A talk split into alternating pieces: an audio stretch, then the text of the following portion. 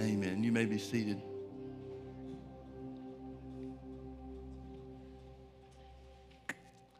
Well, I'm going to start in Revelation chapter 12 again.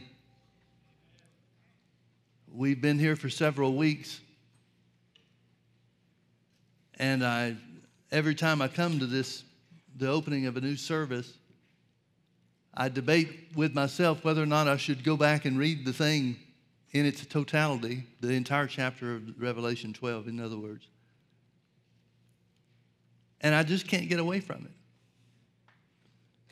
There are so many people, too many people in the body of Christ today, the modern day church, that doesn't really understand what's going on. And if you don't understand what's going on, you become an easy target for fear. And there's a lot of fear out there. So, Revelation chapter 12, beginning in verse 1, it tells us the story of Israel and the devil's war against the people of God. It's not talking just exclusively about Israel, at least not the whole thing, because it includes those that have made Jesus the Lord of their lives.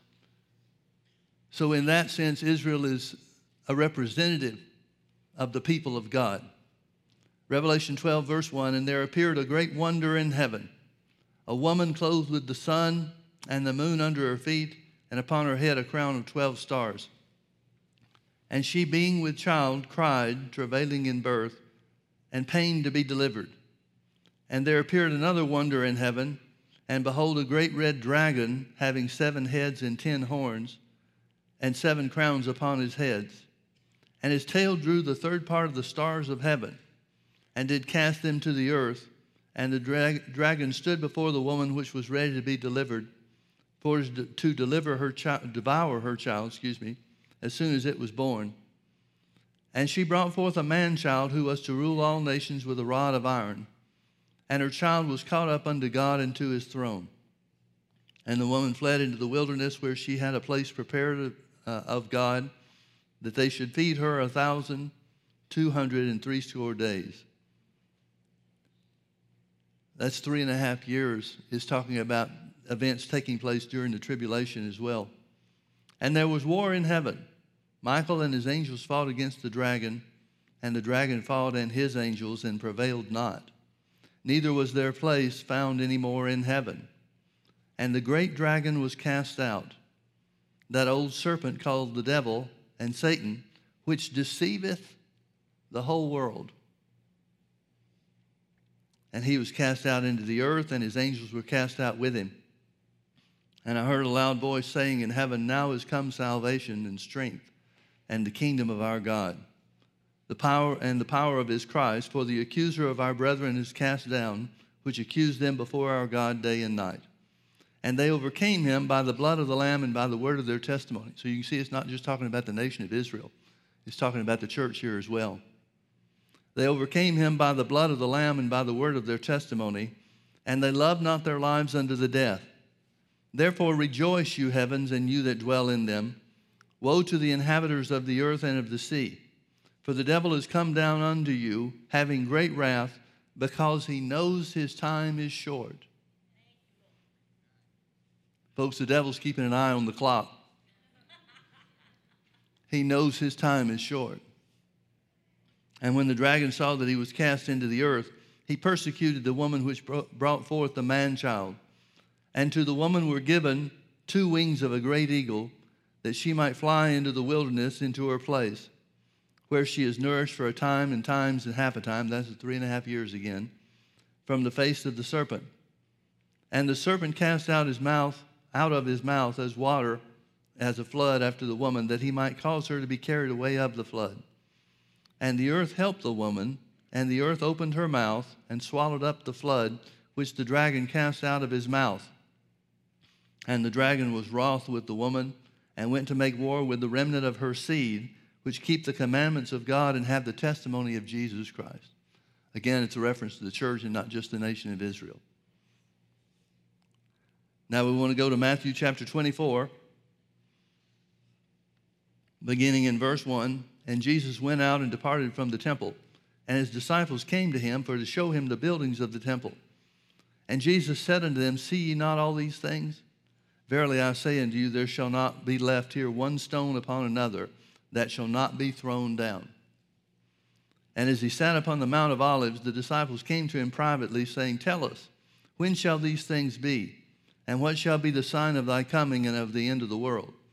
Well, he's obviously talked to them about his coming. If he hadn't, they wouldn't have any questions about it. He's also taught them somewhat about the end of the world because if they didn't know something from Jesus about that, they wouldn't ask questions about that either. And Jesus answered and said unto them, Take heed that no man deceive you. Folks, I believe one of the greatest things that the church needs to guard against is deception. For many shall come in my name, saying, I am Christ, and shall deceive many. And you shall hear of wars and rumors of wars. See that you be not troubled, for all these things must yet come to pass, but the end is not yet. For nation shall rise against nation. This word nation is the word ethnos. It's where we get our word ethnic or any form of, of the word ethnic. In other words, he's talking about race riots or race, uh, races fighting against each other. For nation shall rise against nation and kingdom against kingdom. The word kingdom here means uh, countries. And there shall be famines and pestilences and earthquakes in divers places. All these are the beginning of sorrows. Then shall they deliver you up to be afflicted and shall kill you. And you shall be hated of all nations for my name's sake. And then shall many be offended and shall betray one another and shall hate one another. And many false prophets shall arise and shall deceive many. And because iniquity shall abound, the love of many shall wax cold. But he that shall endure unto the end, the same shall be saved. And this gospel of the kingdom shall be preached in all the world for a witness unto all nations, and then shall the end come.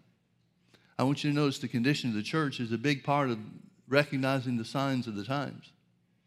Here, where it says it'll be preached as a witness or with a witness unto all nations, he's talking about with power.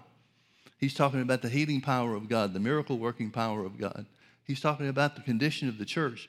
In Ephesians, Paul said by the Holy Ghost that Jesus is coming back for a glorious church. Well, what's a glorious church? It's a church that manifests the power and the glory of God. Now, folks, Revelation chapter 12 tells us with some degree of specificity about the war against the people of God that Satan is engaged in. We are in a war. He wants to fight against the church. He wants to fight against the people of God.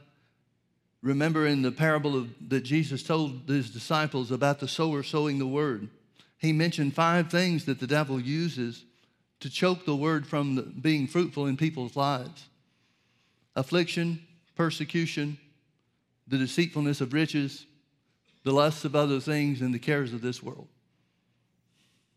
So, as far as the war is concerned, from the devil's standpoint, he stirs up trouble and distractions. Now, folks, that's all he's got. That's the extent of his power. The Bible tells us in Ephesians chapter 6 to put on the whole armor of God that we may be able to stand against the wiles of the devil, the workings of the devil. That word wiles means the road that is traveled or to travel over. And we know that the work of the enemy, the only work of the enemy, the only thing he has to work with is deception. Now, I want you to consider something for a minute.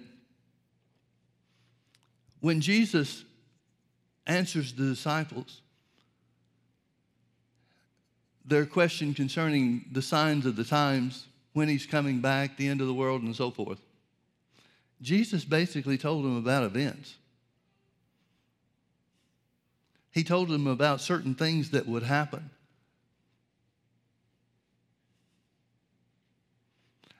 Can you imagine the church? Can you imagine being alive at the time where the temple that Jesus said would be destroyed and not one stone left upon another. We know that happened in 70 AD. Now, Peter and Paul and most of the other apostles had already been killed or died before that time. Historical documents, and as well as the letters that Paul wrote to us, identify that Paul died somewhere around 66 or 68 AD. Peter was about the same time. Now, there were some others of the apostles that outlived Peter and John as far as the year is concerned. And so there were some certain ones of the apostles that saw the destruction of the temple that were alive when these things took place. Now, if you were one of the apostles, if you were somebody that was close enough, followed closely enough after Jesus, to know that Jesus predicted that temple being destroyed in just the same manner that it was. History tells us that when Herod built the temple that Jesus was talking about, he did everything he could to, to make it the most beautiful place in, that you could imagine, the most beautiful building ever built. Jesus wasn't in, impressed with that, though, because of the purpose for which it was built. Herod's doing it as a political move, trying to make friends and curry favor with the Jews so they wouldn't rebel against him while he exercised his rule and dominion over them. Ah, that had mixed results. The Jews were always a thorn in the side of the Romans.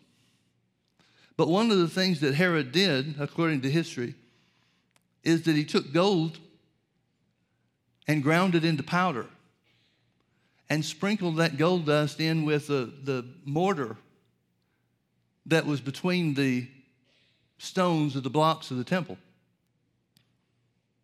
So that when Rome came and destroyed the temple once and for all, every stone was taken apart or taken off from the others so that they could get to the gold dust that was a part of the mortar mix. Now, think about how detailed Jesus' response was. He didn't just say, This temple shall be destroyed. He told the manner in which it was destroyed, which was quite unusual for the day. We see the revelation of God coming to the disciples through what Jesus told them. Now, if you knew that the destruction of the temple was one of the signs that Jesus talked about at the end, can you imagine the condition of the church at 70 AD? They just see the temple destroyed, like Jesus said. Who wouldn't be expecting him to come by the end of the week?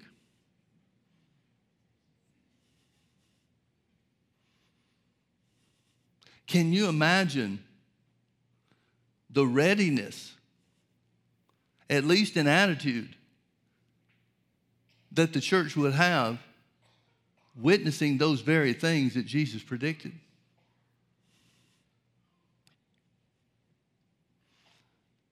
Folks, almost from the beginning of the church, the people of God have been looking for Jesus to come and return. I'm sure there was a lot of disappointment as one year passed to the next. Because the further and further they got away from what they thought was the sign. And who wouldn't have thought that was the sign?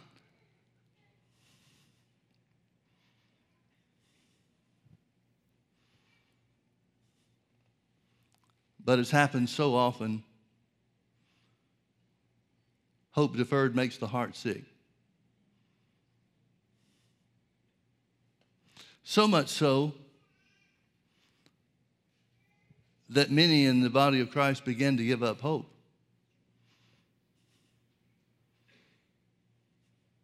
I look at John, we know a little bit more about John than we do many of the other apostles. John lived to be about 100, and he died around 100 AD, some 30 years after the destruction of the temple. And you may remember in the last chapter of John's gospel Jesus is talking to Peter and he challenges him to follow him and feed the sheep. And Peter turned out to be the first one of the leaders of the church,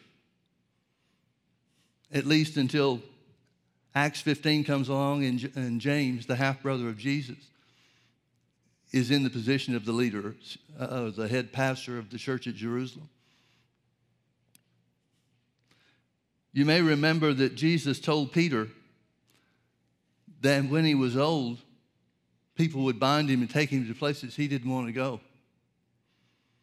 We know that was fulfilled when he was made a prisoner and then martyred for the name of Jesus.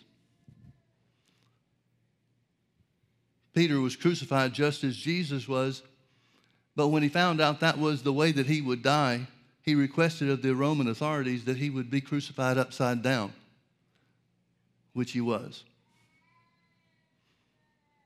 But at that setting, in John 21, the last chapter of the book of John, Peter responds to Jesus by looking at John and saying, What about him? What's going to happen to him?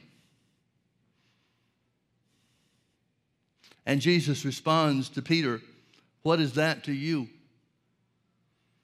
If I want him to live until I return, how does that affect what I'm giving you to do? Which, of course, it didn't. But John makes the point of saying it from that point forward, there went out a saying among the church that John would live until Jesus returned.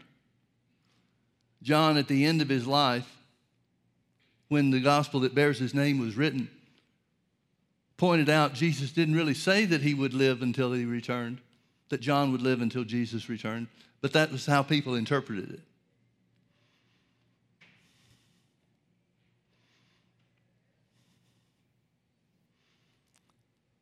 Now, Paul refers to the end time events in different ways. Look with me over to 1 Timothy chapter 3, I believe it is. 2 Timothy chapter 3, forgive me. Verse 1, he said, This know also that in the last days perilous times shall come.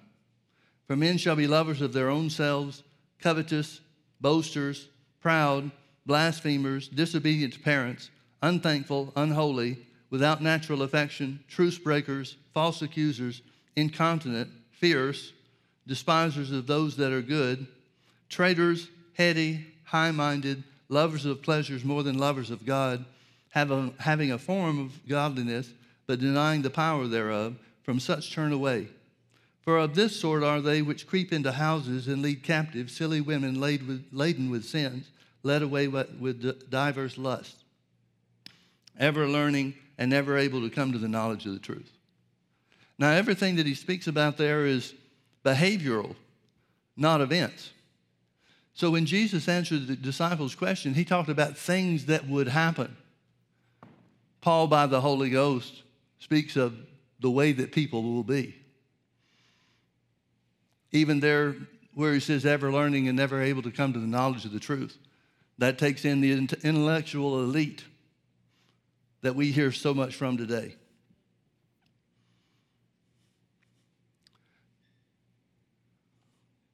Now, I asked a question last Sunday morning, really didn't intend to, really hadn't thought about it prior to that point. But when it says that the devil increases his efforts knowing that his time is short,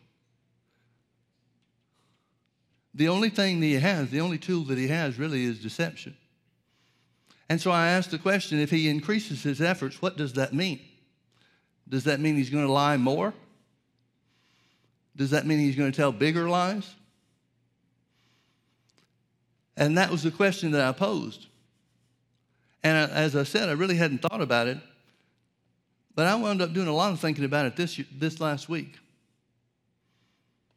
One of the things that seems to be different to me in the day that we live in than it was even 10 or 20 years ago is that we have institutions that are lying to us now. Now, everybody knows what the devil's plan is. His plan is no secret. One world government is what he's after. And that's the whole purpose for the Antichrist and the way that the Antichrist will be raised up. It won't be a, an entire domination of the world,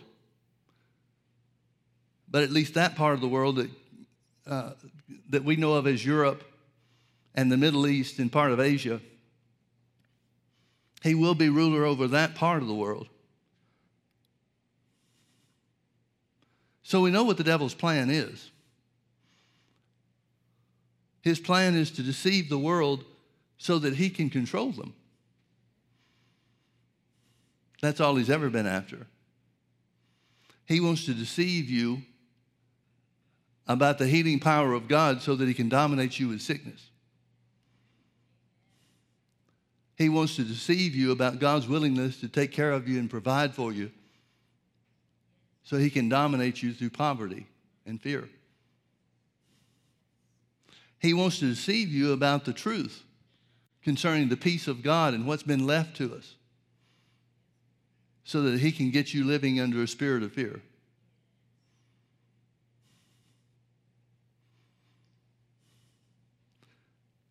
You, do you remember in John chapter 10? Jesus talks about the difference between his entry into the world and Satan's entry into the world. He talks about his birth, being born of a virgin, the Virgin Mary, as legitimizing his ability to operate on the earth and, and execute judgment here.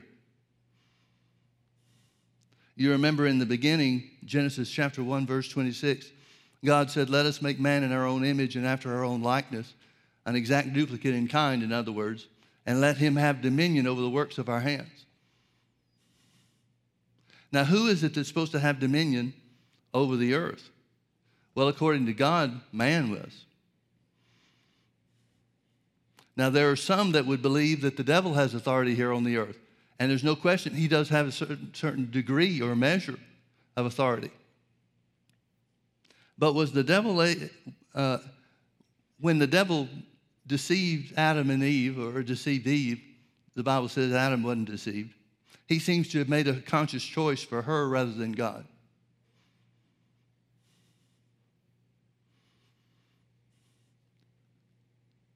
Many people believe that at the point that Adam and Eve sinned against God and fell, that the authority of the earth was delivered unto Satan. And 2 Corinthians 4 4 does say Satan is the God of this world. But the word that's used for world there in the English translation from the original Greek literally means period of time.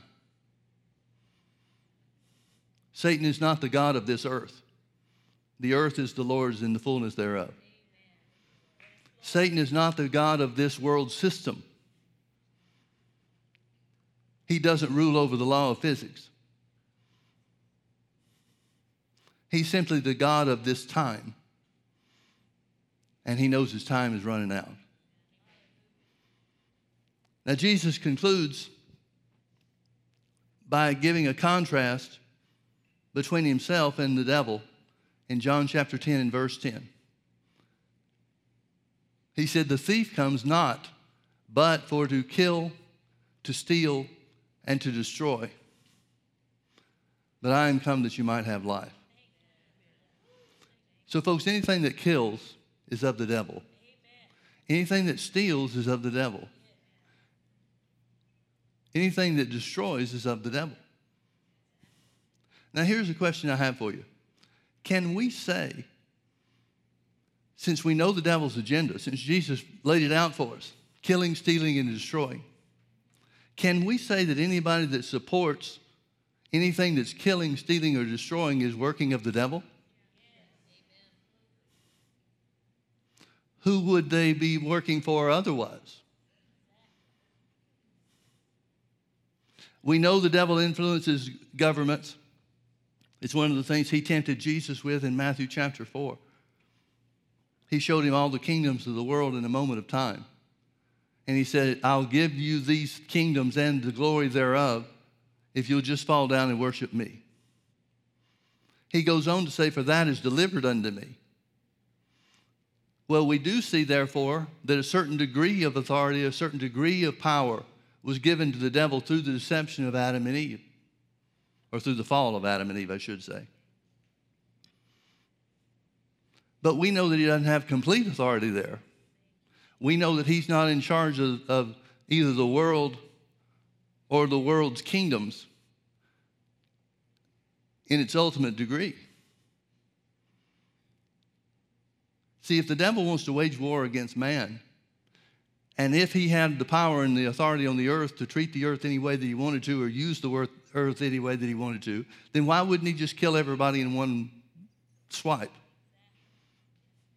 Why wouldn't he just destroy everything in a moment of time?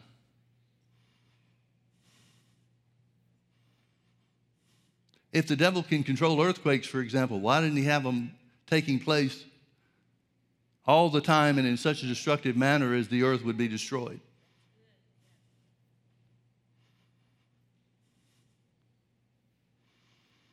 If the devil's in charge of sickness and disease to its ultimate measure, and he is to a certain degree, we know, but if he was able to make anybody sick anytime he wanted to, then why would he make everybody sick in, uh, with something incurable and just wipe out the earth in one fell swoop? Is he giving you just one more day before he really does his thing? Folks, the devil has limited ability because man is the one that has authority. Now, if the devil's going to war against the people of God, he would have to exercise war in the two things, the two institutions that God has created. And there's only two th- institutions that God has created one is the family, and the other is the church.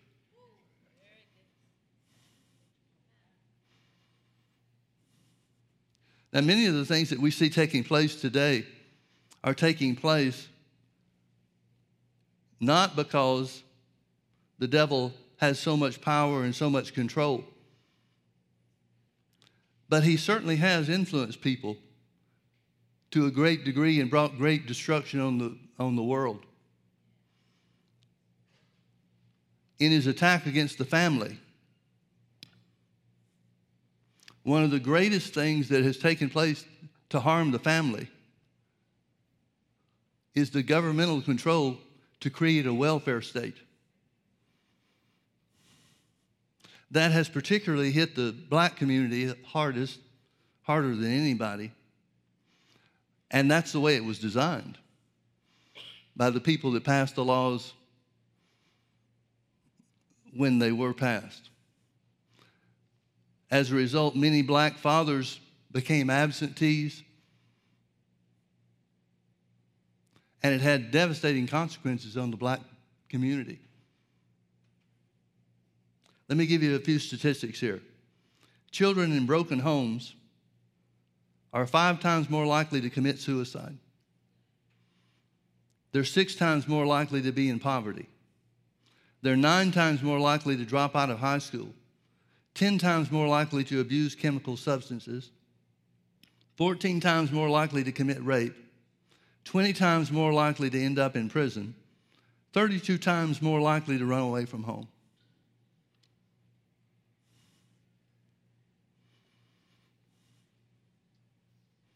Now, a lot of the things and a lot of the inequalities that exist to this day in the world that we live are due to the breakdown of the family.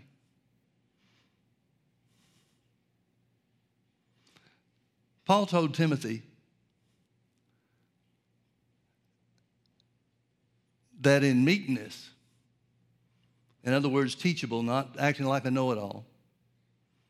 But in meekness, part of the work of the church, part of the work that he commanded Timothy to do, was to instruct those that oppose themselves. We've got a lot of people in and out of the body of Christ that are operating in ways that are not in their own best interest. We've got a, a lot of the church, the modern day church, that supports things that are robbing them from God's best.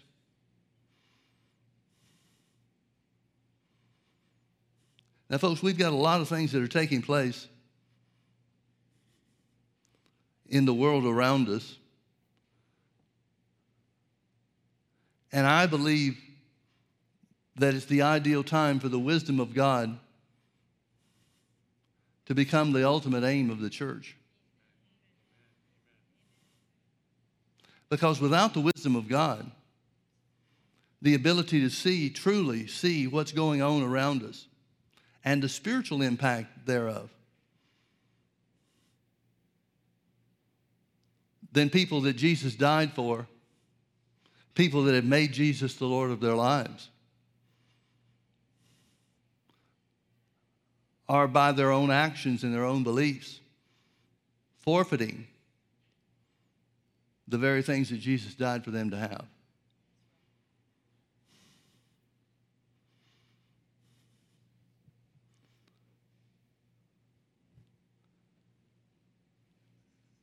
In 2009,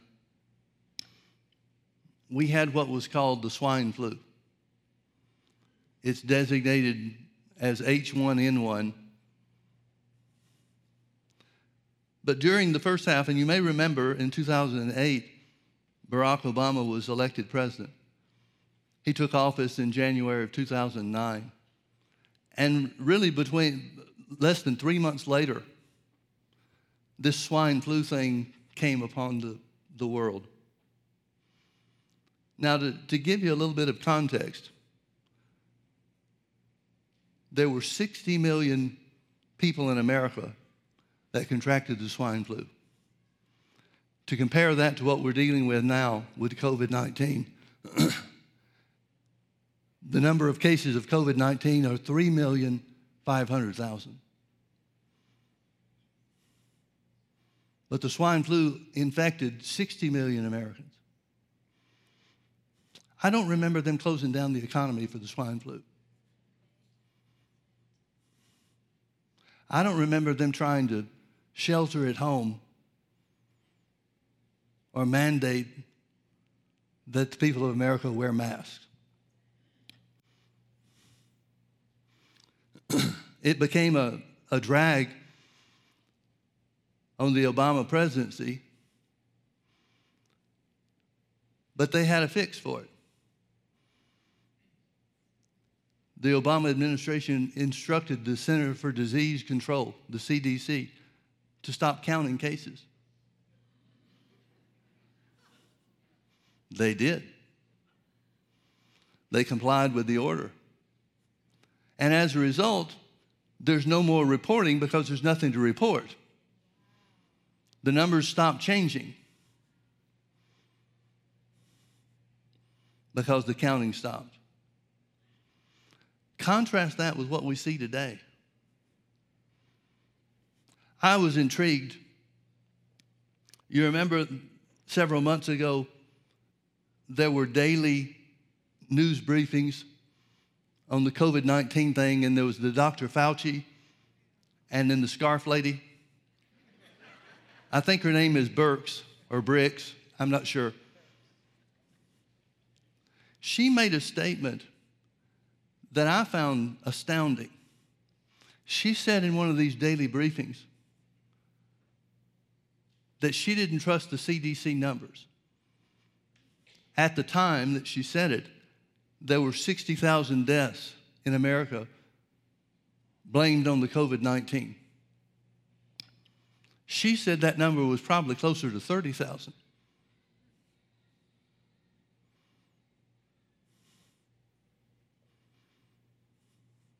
She just said last, well, two weeks ago, I guess it was now, she said again that she didn't trust the, CDC numbers. At that time, there were about 125,000 deaths attributed to COVID 19. And she said that, that figure, that number, was probably inflated by about 25%.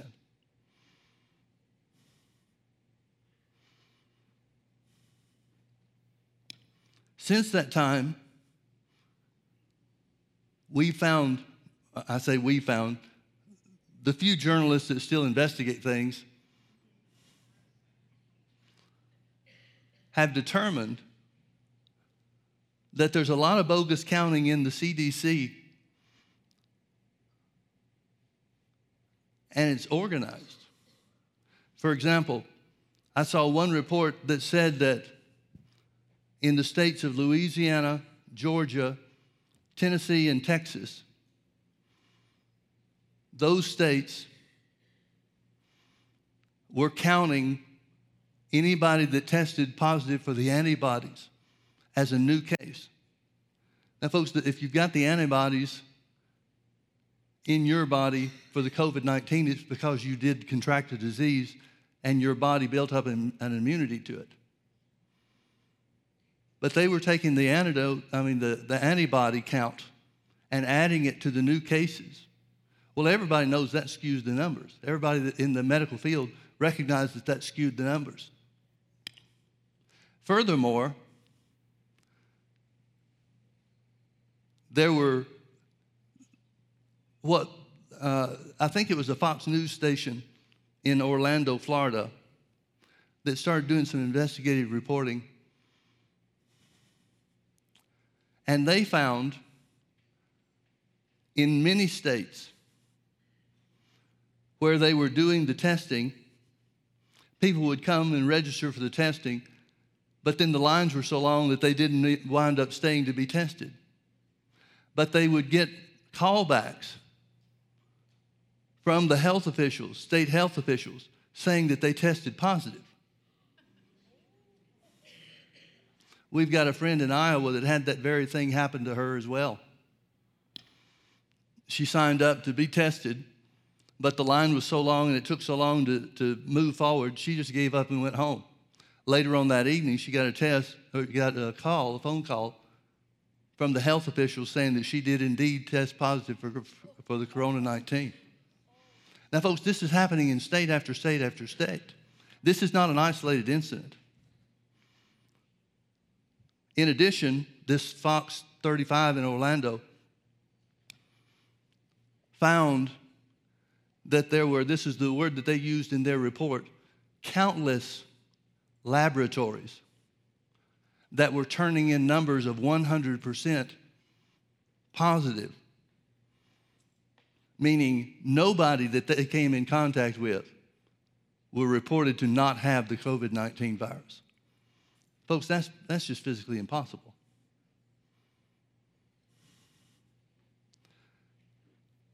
Now, here's my question. If things are as bad as they're being reported to us that they are, why did they have to lie about the numbers? Does not the, the very fact that, that they are lying to us and reporting false information, does not that not in and of itself prove that it's not what they say that it is?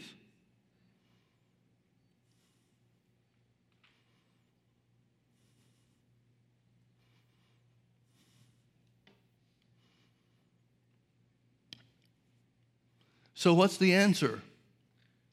Well, for many states, it's for you to stay home learn to homeschool your kids. For goodness sakes, don't go to church and sing a song. And then you go protest with Antifa.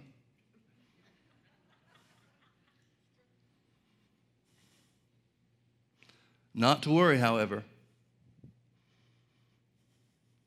because our governor has come up with a plan to fix the problem.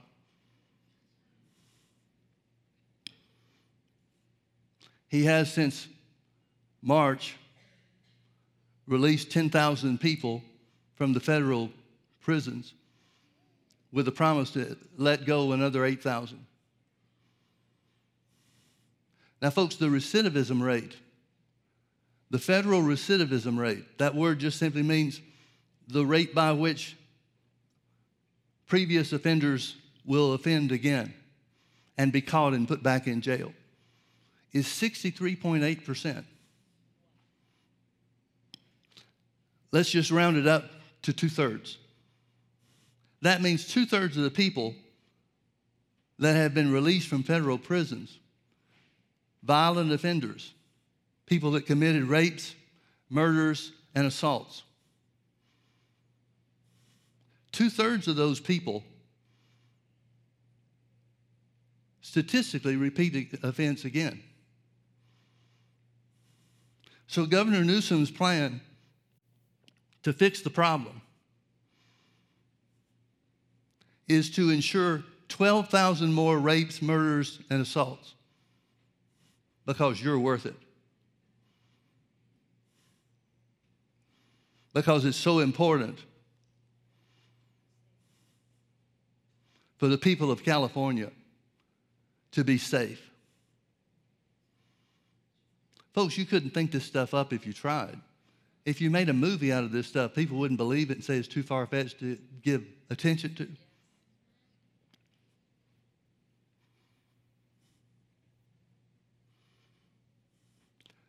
Now, what's all this about?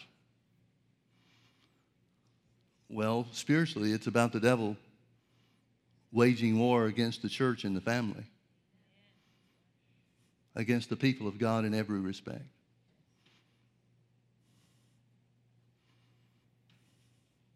What are we going to do about these things? Well, as I said before, maybe a couple of times now, everybody knows what the devil's ultimate agenda is, and that is a one world order.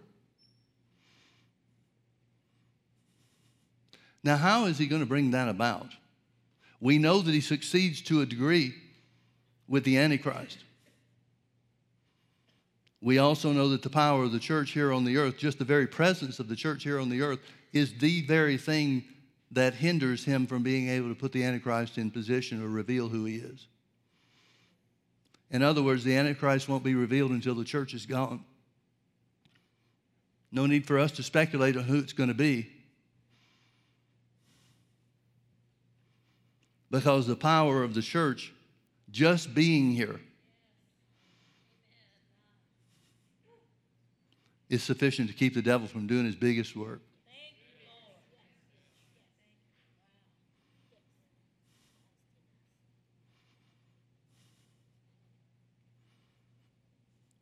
There are things taking place, not really in secret, just things that aren't reported and focused on. One of those things is the UN operation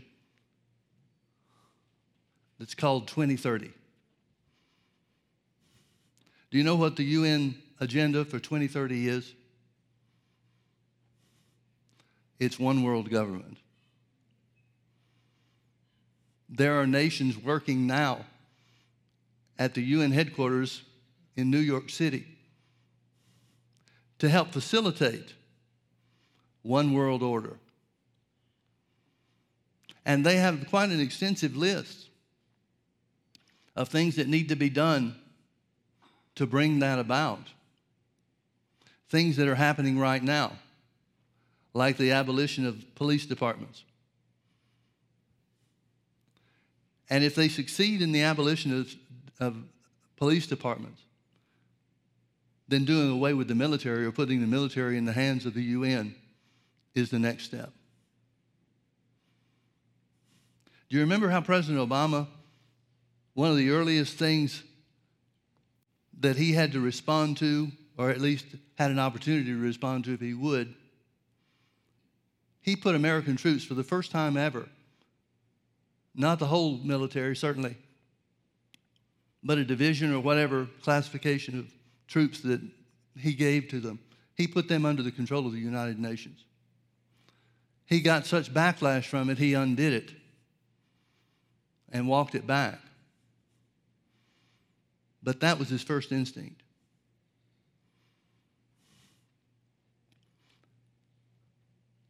I know we get caught up in the, in the numbers and the size of the numbers, and it can get confusing. Some of those things are easier to look at rather than just to hear about. But there was one thing that caught my attention that helped me put this in perspective, and that was in the month of May the state of Minnesota reported that there were 741 deaths caused by the COVID 19 virus. Of those 741, only 41 deaths were caused or primarily caused because of the virus itself.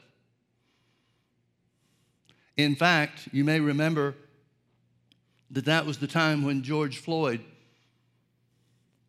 died at the hands of the police. He had the COVID 19 virus.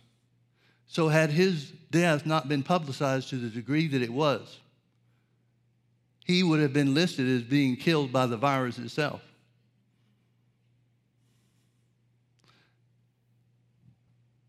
Seven hundred and forty-one cases attributed to the COVID nineteen virus, when only forty-one were a direct result of it. That seems a little conflated to me. But again, these are things that are being done in state after state after state. These are coordinated events, coordinated actions.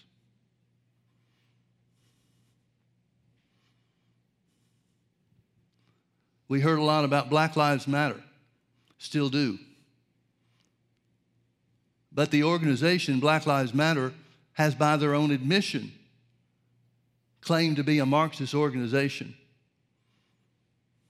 whose ultimate gain, ultimate goal is not just the defunding of police departments, but the overflow of America. To overthrow this country and the foundations it is built on. Has anybody on the left condemned the Antifa groups? Has anybody on the left uttered one syllable of condemnation toward their actions? Would we be safe in saying that Antifa is operating under the influence of the devil? They both have the same goals. Whether they know they're working together or not, they both have the same end goals in mind.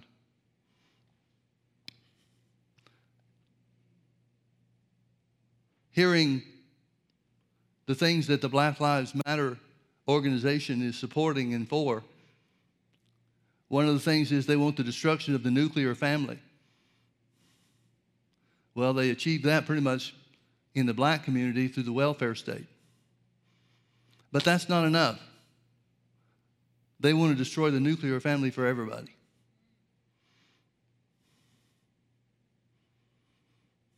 We're hearing a lot about how we need to reimagine what a world without police forces would look like.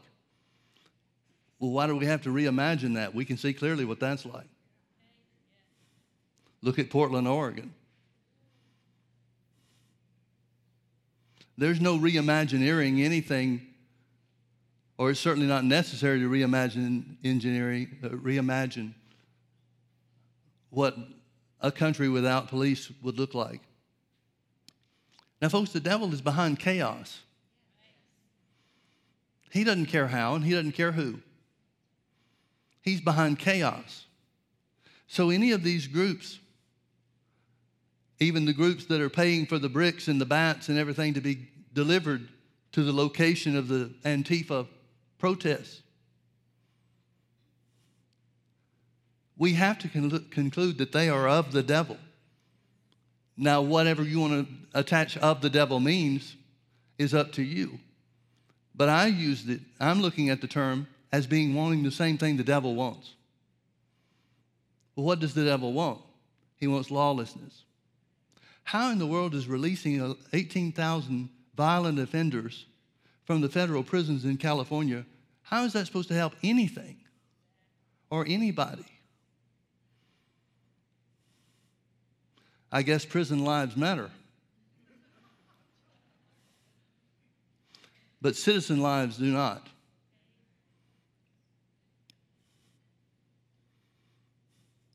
Now, what are all these things designed for?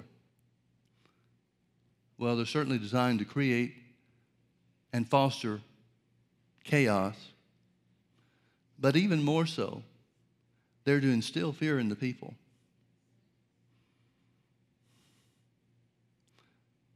See, if the devil can make you afraid enough, he can paralyze you.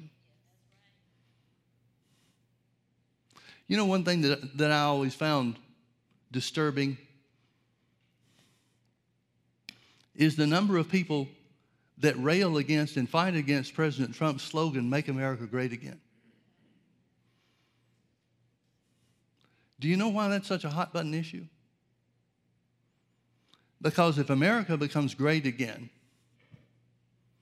Make America Great Again is all about nationalism. Well, if it's about nationalism, that's contrary to and, and uh, directly opposes the one world order. So we can't have Make America Great Again.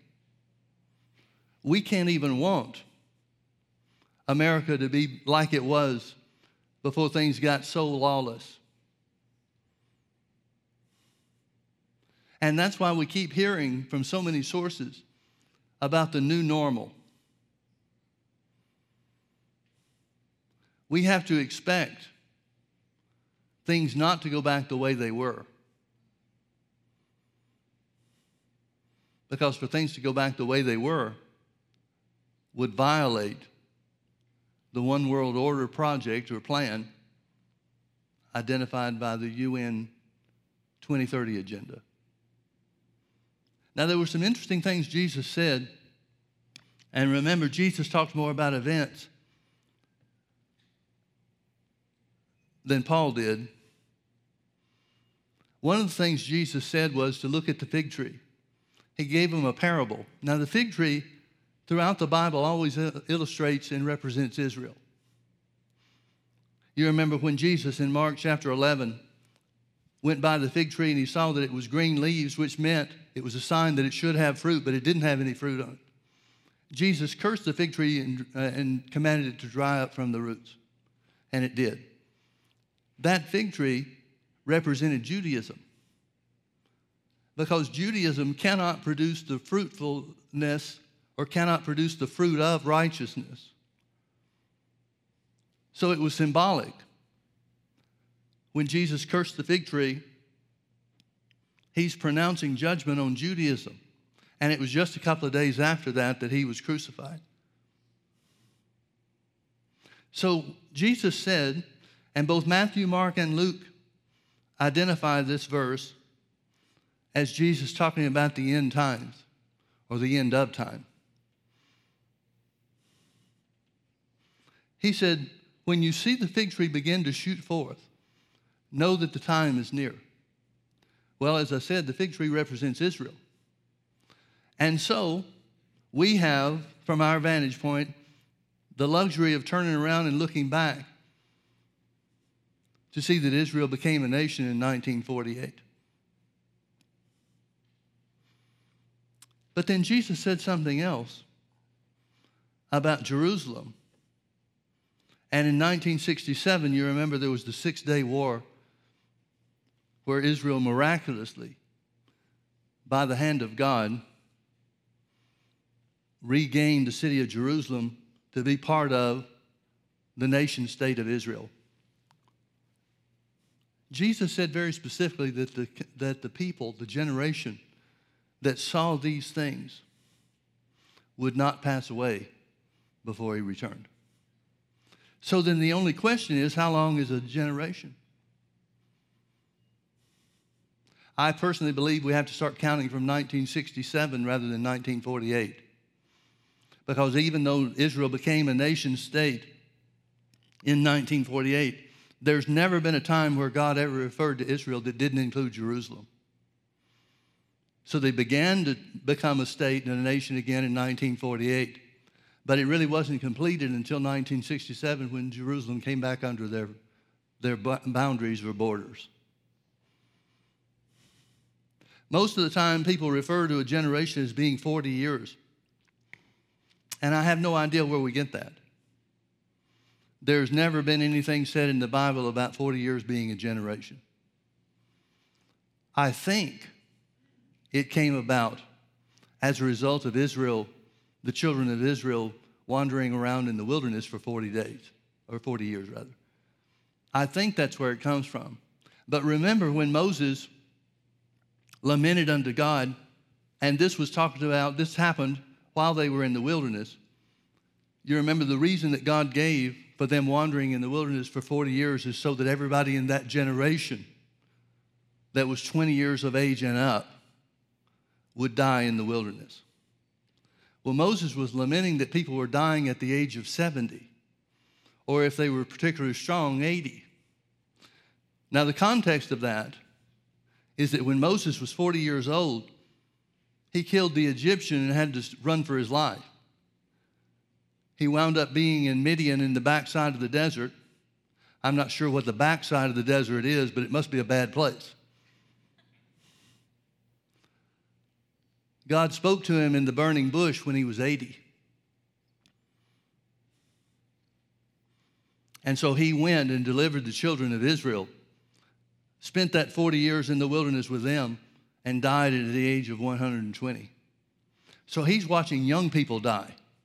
It would perhaps be the equivalent with our lifespans today, what it is, it might be the equivalent of people dying in their 40s. Too young to die. So Moses is lamenting that people are dying in their 70s, or if they were particularly strong, made it to 80. I also recall that the captivity of Israel in Babylon was 70 years. It was a generation of people. So, if Jesus told us the truth, if we have a true record of what Jesus said, and if he told us the truth about the generation that saw Israel become a state and a nation again, not passing away before he returns, then could that mean that from 1967 through a generation that's, eight, that's 70 years long, that would be 2037. Now, as a point of interest, if you take away the seven years of tribulation from that 2037 date, what are you left with? 2030.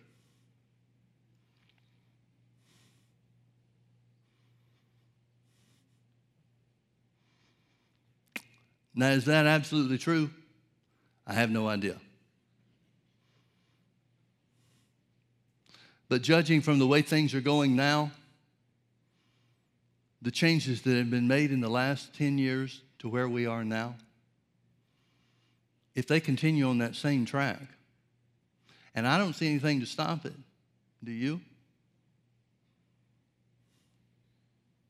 I do believe that Trump will be reelected. I think the people that support Trump are the ones that are being quiet right now while the left rages and goes on their rampage.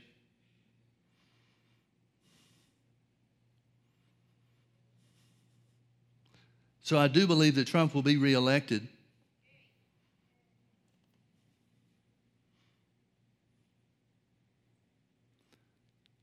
But even at that, look what the last three and a half years have been.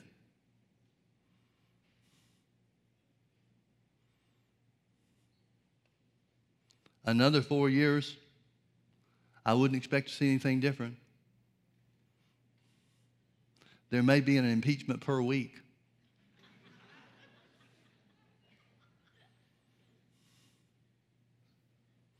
What do these things mean? The one thing Jesus said that stands out to me more than anything else is that, that this gospel shall be preached in all the world for a witness. And then shall the end come. Haggai chapter 2, verses 6 through 9 refer to the glory of God being greater on the church in the last days than in the early days. Now, if you go back and read the book of Acts, which I do regularly, if you go back and read the book of Acts and see the miracles and see the healings and see the great things that are taking place, even in the midst of persecution, it looks like a glorious church then. Well, if the glory of the latter day church is going to be greater than of the former, then, folks, we, we need to recognize and we need to prepare for some of the greatest miracles and some of the greatest signs and some of the greatest workings of God that have ever been known to mankind. I personally believe the name of Jesus is greater than the name of our King, Governor Newsom.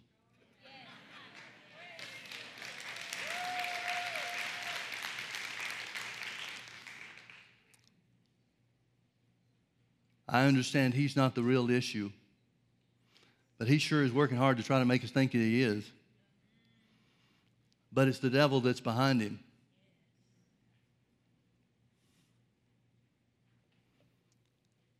Turn with me to James chapter 5. We'll close with this.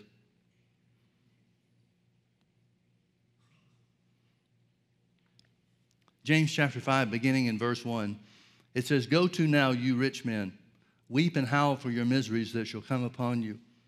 He's not talking about the church, he's talking about people outside the church. Perhaps those that have put their trust in riches. Your riches are corrupted, your, your garments are moth eaten Riches being corrupted mean, means they're not in use. Garments being moth eaten means they're not worn. It may be a reference to an abundance that James is writing to concerning or by the direction of the Holy Ghost. Your gold and silver is cankered, and the rust of them shall be a witness against you. Again, it's hoarding wealth rather than circulating it. Your gold and silver is cankered, and the rust of them shall be a witness against you, and shall eat your flesh as it were fire. You have heaped t- treasure together for the last days. Certainly, it's talking about people that have gathered to themselves wealth and tried to hoard wealth rather than using it in a productive manner or certainly even in a godly manner. Behold, the hire of the laborers which have reaped down your fields, of which you kept back by fraud, crieth. And the cries of them which have reaped are entered into the ears of the Lord of the Sabaoth. In other words, it seems to be talking about people of the world not being fair in the things that they have um, used other people's labor and strength to produce. You have lived in pleasure on the earth and have been wanton.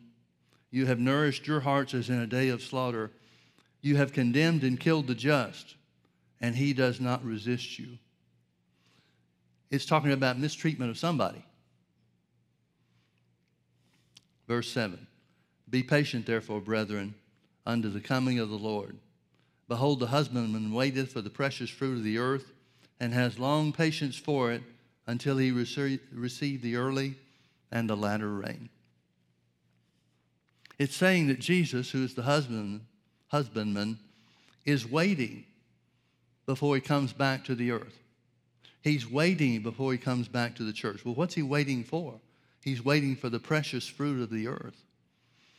Now, what is that if it's not people being born into the kingdom of God? What other precious fruit of the earth could there be? God's never been interested in anything except people. He doesn't need the earth, he already has that. It belongs to him. Satan is like a leaseholder whose lease is running out. But what would God be interested in or care about if not people? So the precious fruit of the earth has to be people that are being won into the kingdom of God. Behold, the husbandman waiteth He's waiting for this harvest of people to come into his family. And it says he has long patience for it until he receives the early and the latter rain. The early and the latter rain were talked about consistently, continually in the Old Testament as being necessary to produce fruit on the earth. The early rain sets the seed, the latter rain ripens the fruit.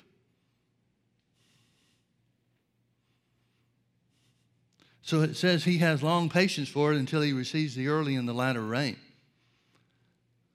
Folks, that has to be a moving of the Holy Ghost that brings in this last day harvest. Jesus is waiting for the church to become glorious again. He's waiting for the glory of the latter day church, the latter house of God, to outstrip the early house of God that we have record of in the book of Acts. And that's the only thing left to wait for. There is not one other prophecy that must be fulfilled before Jesus returns. And, and I got to tell you, folks, it may be that we're looking at and expecting the wrong thing as far as the early and the latter rain is concerned. We have a tendency, I certainly do, but we have a tendency to look at things only from our own perspective. For example, to look at the things that are taking place in America and judge or determine that that's not as glorious as God says the church will be. But if we could pull back and look at the whole earth and the way that the earth is responding to the, the gospel of Jesus, we might see that the glory is greater than the early day church, just not where we are. I say that not from a point of determination, but as a possibility. Last thing I want to be caught doing is looking for something that's already here. Because if I'm looking for something that's already here, then that means I'm not getting full use out of what's, what's really going on. So I take these verses with a grain of salt. Now, don't misunderstand me. I have made very clear to the Lord what I expect. I have dictated terms to Him, as if you could. But I want the glory of the American church to be greater than it is now. Amen. Don't you? Well, if we want that, how much more does God want that? So you'll have to forgive me for qualifying some of the statements that I'm making because I'm looking for a big, big, big, big, big outpouring of the Holy Ghost.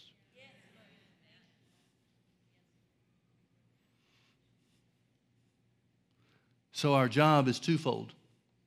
First of all, to pray. Ask of the Lord rain in the time of the latter rain. Well, the latter rain he's talking about is referred to right here in James 5 7, a moving of the Holy Ghost.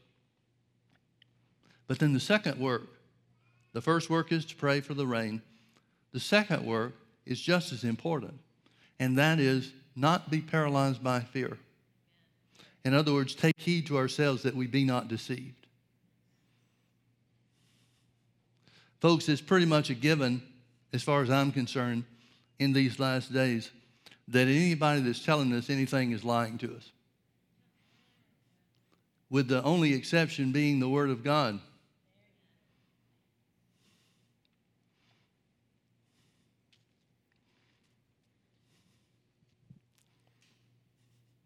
I don't trust government anymore. Now, there are some in government that I do trust. And I got to tell you, I trust President Trump.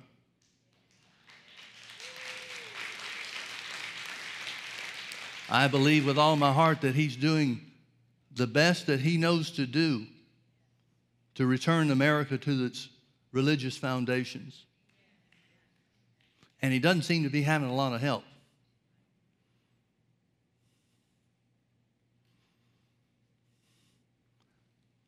But I'm skeptical, skeptical about everything. I don't believe what they're telling me about the coronavirus. I don't believe what they're telling us about the fix for it. I haven't made wearing a mask a matter of principle. In other words, I wear one where I have to. But, folks, to think that wearing a mask is going to stop something on the molecular level, like a virus, is like building a chain link fence to keep out mosquitoes.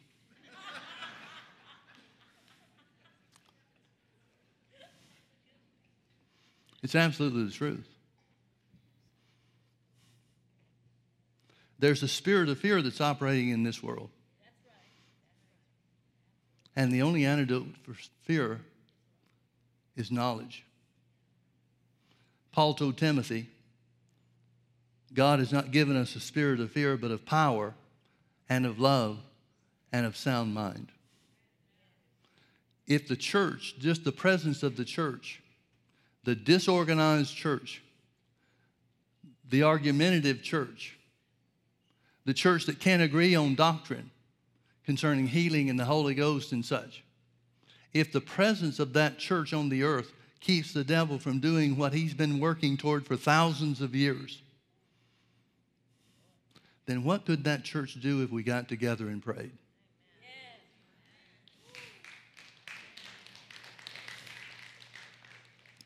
I believe these are times of prayer. I believe these are times to be strong.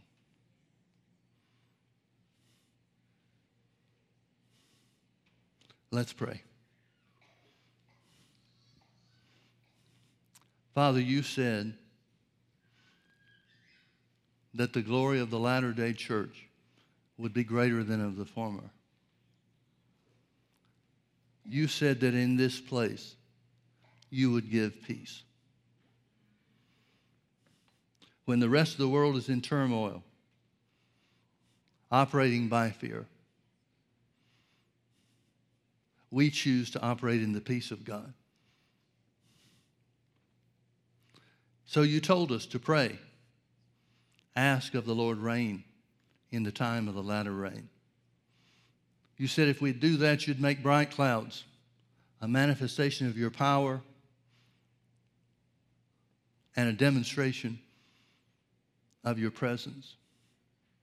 You said that you would give us showers of rain, which have to correspond with the manifestations of the Holy Ghost, manifestations of revelation manifestations of utterance and manifestations of power.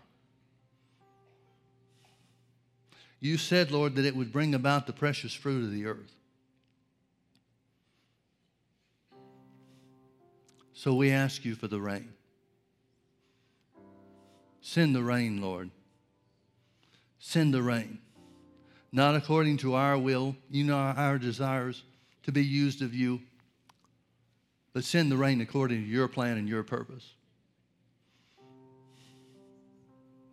Open our eyes to see who we are and see what is the exceeding greatness of your power that works in us as believers. Send the rain, Lord. Send the rain. You said in the Old Testament to your people Israel that if they would humble themselves and pray that you would heal their land. Well, Lord, we're humbling ourselves to you and we're praying. So we ask that you would heal our land. We know what must come. We know where we are and how close we are to the end. So, Lord, we pray that your power would be manifest in your church in such a degree, in such a measure that no one would be able to resist it. We pray for notable miracles, Lord. Even as the crippled was healed in Acts chapter 3. His healing was manifest to everybody and nobody could speak against it. We pray for those kind of notable miracles. Lord, we commit to you that we will not fear because you are with us. We will not be dismayed, for you are our God. You strengthen us, you help us, and you uphold your, us with your right hand of righteousness.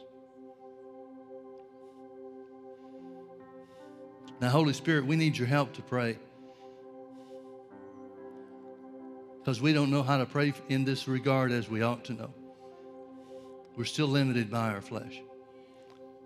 So we trust you to give us utterance in the Spirit of God that we might pray the perfect will of the Father.